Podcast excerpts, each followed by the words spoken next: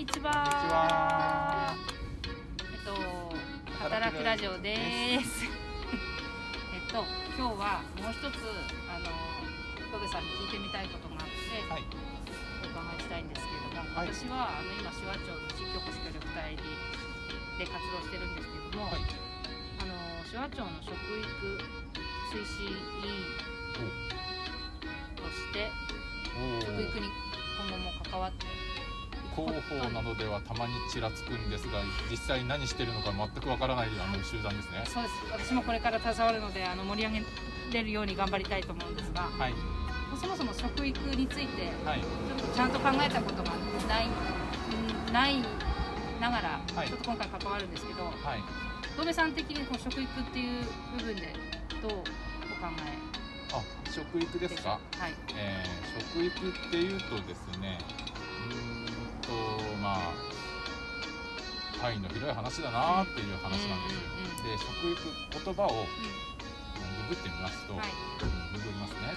えーと、えー 2005年に成立した食育基本法では、えー生きる上での基本であって、えー地域特育体育の基礎となるもの。っ生きる上での基本。ていう定義はい。されてます。はい。ますますわかんないですねで、ん。えー単なる料理教育とかそういう単純なやつじゃなくて、うん。食に対する心構え栄養学伝統的な食文化を、えー扱いますよと。すごい幅広い。幅広いですよね。で食伝統的な食文化ってことはつまりあの宗教とか歴史とか地理とか、うん。えー産業とか経済とかの話も含まれてくるじゃないですか。うんうん広大。大丈夫かしら？私。なるほど。広大。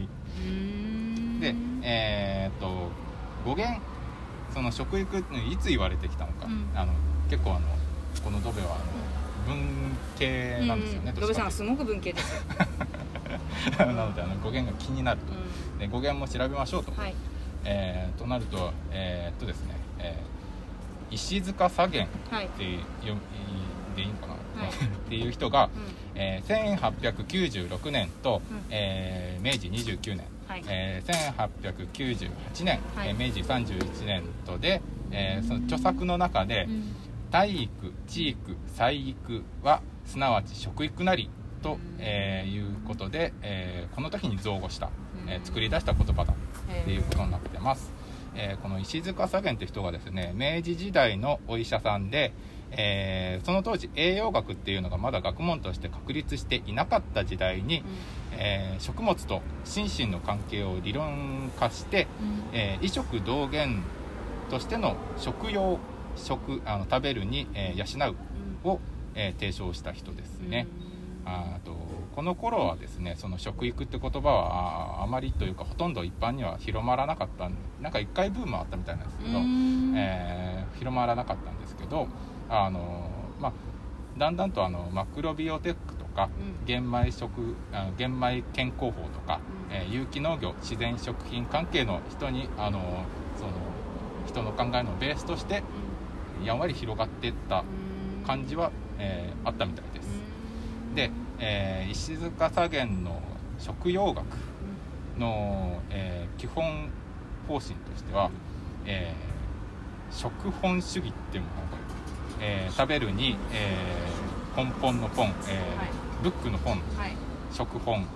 で主義、うえーっていうのと、えー人類黒色動物論、ん黒色ってどういうこと？えー穀物を食べる動物だようん肉食とか草食とかあるじゃないですか、はいはい。はい。じゃなくて穀物を食べる動物うんだよっていう、えー論、えー考え方。はい。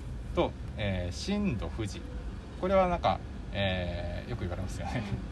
で引用調和。と、えー一物全体。一つのものを全体って書いて。なんですかね。この食本主義っていうのがまあ大体あの清らかな食が清らかな血になって、はい。で清らかな体健康につながるよっていう感じですね。あーなるほどちょっとデトックス入っちゃってるかなって感じですけど。あのまあ当時はそういう考え方、はいはい。で、えー人類黒色動物論っていうのはあの人は、えー穀物を食べるのが自然なんだよっていうことですね。あので震度富士っていうのはまあよく言われてますけどあの土地に合ったものを食べなさいっていうことですその土地で育ったものを食べることで、えーその土地に生きてるうん。馴染むってことだよっていうことですね。でえーっとですね一物全体っていうのがあのこの人のあの玄米健康法とかにつながってくるんですけど、あの皮を残さず食べなさいのは原型ですね。うんあの皮むいて食べた方はが食べやすいものはその方がいいとは思うんですけど、うんうん。まあ、その頃はあのそういう考え方もあったよっていうことですね、えーまあその当時うん明治ですから、うん。あの江戸患いっていうのがあったんですよ、あのはい。江戸時代に。うん。あの江戸の人がどうにもあの活気になるうんっていう活気になりやすいっていうことで、はい。まあ、原因があのその時に普通玄米今まで玄米食べてた人が、えー白米食べるようになってうん。精米しちゃって、うん。えーぬかにたくさん含まれてるビタミン B1 を捨てちゃったから、はい。あのビタミン B1 不足のあの症候群である活気になるっていうのが、うん。まあ原因の一つなんじゃないかあのそういうのがを見て見てきてっていうかあの調べて分かってきて、えーそういうことを言い出したんじゃないかなって思ったんですけど、うん。このビタミン B1 が最初に発見されたのがですね、えー1910年でこの人の後なんですよね。うーんそうなんだ。はい、なのであの直接は分かんなか分かってない。直接原因は分かってなかったけど、大体そんな感じの方向性なんじゃないかなっていうのは割とあのうん。共通認識だったんじゃないかなっていう感じはしました。う。ん。なるほどね。はい、でその1個抜かしたあの引用調和なんですけど、あのマクロビオテックの基本的な考え方につがつながってるんですこれ。はい。あので何かっていうともともとはナトリウムとカリウムのバランスが崩れると病気になるって話だったんですよ。はい。あのまあ 今となっては当たり前じゃないですか、うんうんうん。でこれがですね、はい。当時の西洋栄養学でははい。そんなことあるかいと思われてたんですよ、えーされたんですよ。で結局あの西洋の方もあの栄養学の方もあのいやこれはあの我々が間違ってたうちゃんとあのこの相関関係はあると。んうん。なったんですけど、うん当時はあのあまり主流じゃなかったでえーっとですねこの引用調和の中ではあのマドさんうん。混乱しないでくださいよ、はい。ナトリウムが陽性。で陽の性質を持ってる、はい。カリウムが陰陰陰性。うん。陰の性質を持ってると、うん。待ていって思うと思うんですけど、うん。そういうもんですよ、うーん。セットで考えて、うん。これとこれのバランスが崩れると、うん。えー良くないですよ。うん。バランスは大事ですよ。うん。っていうのをあの2つセットで考えてって、うん。えーまあ、それを他のものにもあどんどんどんどん拡大して解釈して他のものにも当てはめていったのが、うん。結構マトマクロビオテックのあの陰ですとか陽ですとか、へえマクロビね。はい、言ったりするんですけどその考え方ですね。あのカリウムが陰性だってうん。バカなと思うんですよね。そうですね。あの電化的にあのイオン的にはどっちもプラスですっていう、うんうんあでしたっけか。でしたっけか塩素塩素ちゃんクロクロールクロールどうしたって話です。よああそうだねへえす。ごいです。ねマクロビね私あんまりよくわかんないんだよマクロビあの深い深いというかねうん、うん、わかんないです。僕も後で後ではい後でマクロビについてはまあでもマクロビ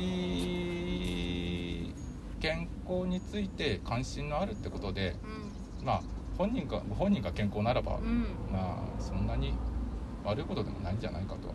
あの医学的にあの矛盾するところは多少あるとは思いますけど。うんうんうん。なるほどね。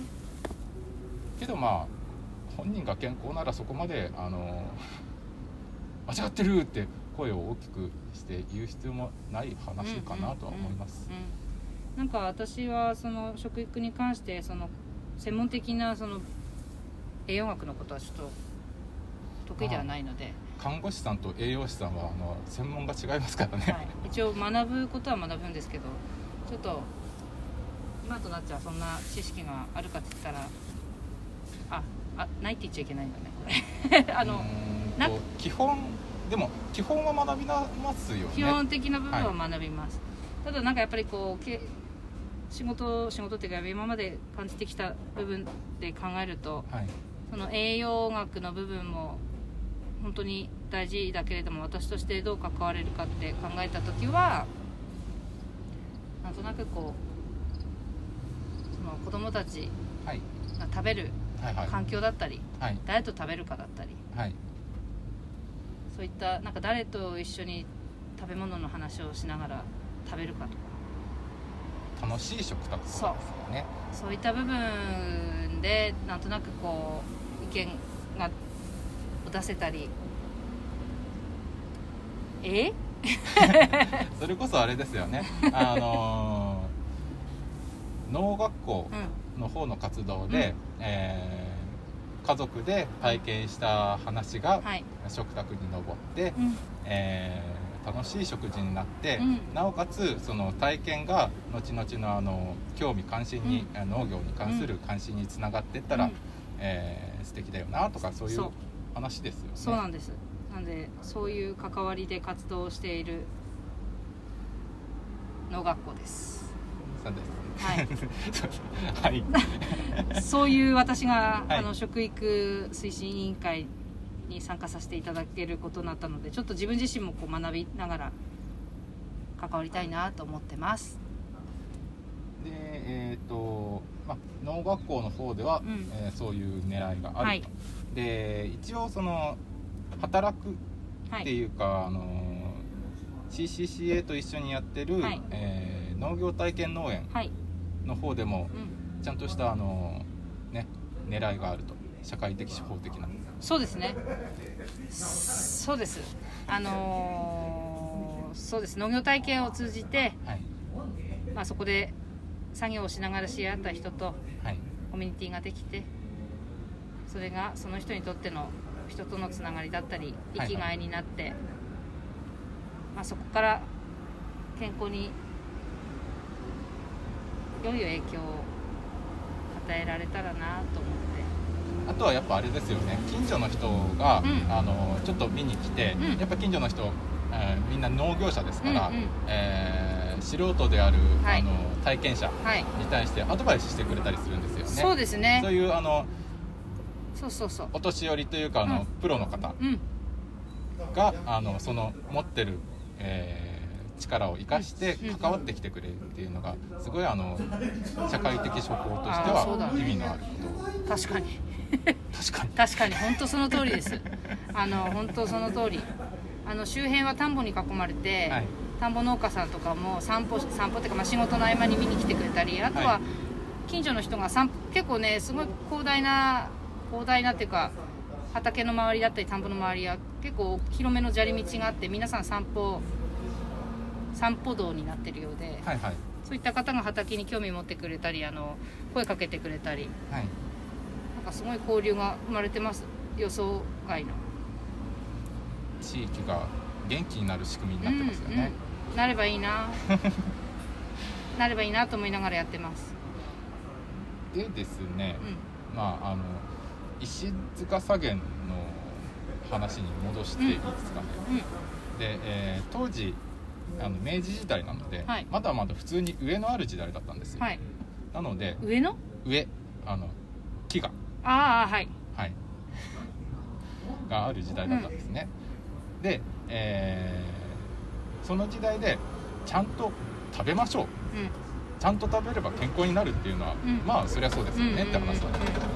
でも今は、えー飽食の時代じゃないですか。ねうんそうですね。で食食の多様化が進んでて、はい。生活の多様化も進んでるそうだね。いろいろあれば原因も複雑化するってわけですよ。確かに確かに確かに。で、えーちょっと紹介したい本があるんですけど、はい。佐々木聡のはい「栄養データはこう読む」うえー疫学研究から読み解くぶれない食べ方」んっていう本と、うん。えー佐々木聡のうん。データ栄養学のすすめ、うん。えー氾濫し混乱する食の健康の情報を整理する。うんっていう2冊の本があるんですうけど、ん。えー、と女子栄養大学出版部からの、雑誌で出した出されてる雑誌う「えー栄養と料理」の中のコラム、えー佐々木聡の「ズバリ読む栄養データ」っていうコラムんうん。があるんですけどそれを、えー加筆したり編集したりして、え1冊1冊というか2冊になってるんですけど、うん。本にまとめたっていうものなんですけどうん結構面白いんであの一般の僕がえー一般人の僕が読んでも分かりやすく書いてあって。一般人でもないような気がする。一般人にしておきます一般人。でまああのー栄養と料理」っていう雑誌の中で個はい。人的にあの好きなのはですねサンキュー達夫さんの、えーこの言葉国語辞典に聞いてみよう」っていう、うん。あのコラムがあるんですけど、はい。これもまたあの今度本になるっていうんですごい気になってるんですよね。面白そうって でですね、えー、とその中で、えーとえデータ栄養学の勧めから、えー引用するとですね野菜1日に 350g うその根拠はどこにあるのか。うん。うん根拠出ましたよ。エビデンスですよ。それどこにあるの？えー、と本の中にあの書いてあるんですけど、うでどこにあるのかっていうと、んうん。あの欧米諸国ではですね、はい。研究が盛んに行われて、はい。野菜と果物の合計摂取量と寿命、まあはい。えー総死亡率との関係を調べたものがあると、はいそれをあの論文をきちんと出典を載せた上で、うん佐々木さんなりに分かりやすく文章でまとめてもらってしかもグラフまで作ってくれてるっていううん。とても分かりやすい本なんですけど、うん。えーその中で、えーフルーツベジタブルあの外国では、うん。あの果物と野菜一一緒にして一緒にしてるんですよ。合計で言ってるんですよね。うん。しかもフルーツの方が多いっていう。でその総摂取量が増えると総死亡率は下がるんだけれども、うん。え1日5サービス5サービング5サービング。何サービング？サービングあのよそるっていうことですね。で、え5杯よそるぐらい。うん。であの下げ止まり。これ以上食べてもそんなに変わんねえっていう数字になるらしいんです。えそうなんだ。統計を見ると、えーでこの研究結果を見て、えー欧米諸国では野菜果物合わせて1日に5サービング。サービングアデイっていう用語メッセージがよく使われていると。で5サービングっていうのはおよそ、えー 385g から 400g の間なんですよね。でへえ2016年の日本人の、えー野菜、えー、キノコ藻類を含まないと果物のそうあの平均的な摂取量がですね、野菜の方が、えー 277g と、えー果物の方が 102g で合計で 379g いい線いってるんですよ。どれくらい足りないんだ？いや足りてるんです。あ足りてんの？足りてます足りてます。あの足りてますっていうかあの大体 10g 未満ですね、うん。足りてねうん。平均して。なるほどね。うんでもまあそれぐらいだったら誤差でしょうみたいな感じ。でいい線いってるのになんでわざわざもっと野菜を食べましょうって言ってくるのかうんうん。これここからがあの佐々木聡さんの,、うん。あのまあ、考察になるんですけどあの集団的なアプローチポピュレーションアプローチっていうらしいんですけどこっちの方を重視してるんじゃないか。あくまで平均なので食べられてない人に対してうみんなで食べようよっていうメッセージを発信してるんじゃないかなるほどね。話なんですけどど。なんかこのポピュレーションアプローチってなるとあれですよね。あの近いものがありますね。あのお得意の公衆衛生に近いものが公衆。出ました。あのーあるんじゃないかなはって、い。なるほどね。思うんですううまいですね。でえーっともう一つ引用しておきたいのがですね、うん。あの同じくデータ栄養学の勧めの方からなんですけど、はい、胃がんの減少に最も貢献した職業は何かっていう。う面白いでしょこの着眼点。ん、何？何だった？あの胃がんがんの中でも、はい。あの細菌とかウイルスが原因になるものってあるじゃないですか、ウイルスの方は有名なのはあの HPV ヒトパピローマウイルスによる子宮頸がん、うん。まあ、これはワクチンを打ちましょうってうん。メッセージうんうんうん。たくさん発信してますよね、はいしてます、はいっていうものがまあ代表例なんですけど、はい。えー最近の方はあのピロリ菌ですよね、うん胃がん。胃がんとピロリ菌の関係は強いと。うんはい。でもあのピロリ菌だけが胃がんの原因じゃないと。う実はあの、えー塩辛いものを食べるとんうん。胃がんになりやすいっていう研究結果も出ていて。そうなんだそれ知らないです、でえーっとですね塩蔵食品をたくさん食べる人の発生率がね発症率がですねちょっと高いとでただ面倒なことにあの混乱するとは思うんですけど、うん。高血圧症と関係のあるあの総食塩摂取量とは関係がないんですよ、うーん。なのでとにかくしょっ辛いものが好きな人。うん私だ。であのそんなにあの塩分塩分は気をつけてるけどとにかくしょっ辛いものは好きな人。っうん。ていうのがうん。ちょっと意外になりやすいなっていう感じそうなんだ、えーそうなんか関係があるみたいで。うんでそうなると、えーその胃がんの減少に最も貢献している職業で、えー飲みあの注目されるのがですね技術革新なんですね。えっとですねしょっ辛いものってことは塩蔵品ってことじゃないですか、保存料だったんですよ塩って。うん。で塩で保存しなくていいようにするにはどうしたらいいか。今では家庭に、えー酢あ酢酢じゃないです。そういうえあの保存料に頼頼らないっていう理由分かった。冷蔵庫。冷蔵庫です。なるそうです。ほどね冷蔵庫です。冷蔵庫が普及したことによって、えー塩蔵品も塩蔵品でうん、も あのね。